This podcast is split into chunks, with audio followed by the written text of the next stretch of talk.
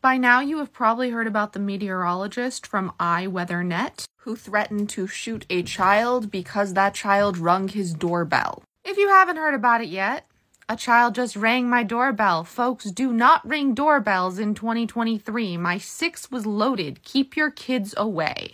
So you're willing to shoot someone just because they rang your doorbell? Stand your ground isn't meant for that, and the way you're nearly threatening anyone, specifically kids, is disgusting. And why some people shouldn't have guns.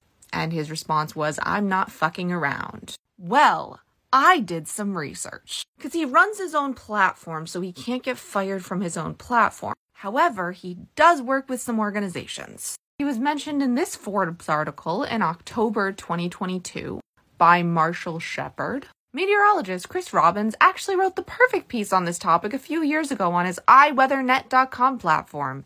In his article, Robbins, whom I spoke with before writing this essay, noted whatever he did. So Marshall Shepherd might be interested. He also has this about me where he says, I'm a professional radiologist and entrepreneur. I earned my bachelor's from whatever. I have published peer reviewed papers at AMS journals and participated in AMS conferences. I am an associate editor for AMS Journal of Weather and Forecasting, and I'm a full member of the American Meteorological Society and a corporate member of the National Weather Association. Here is the info for the journal.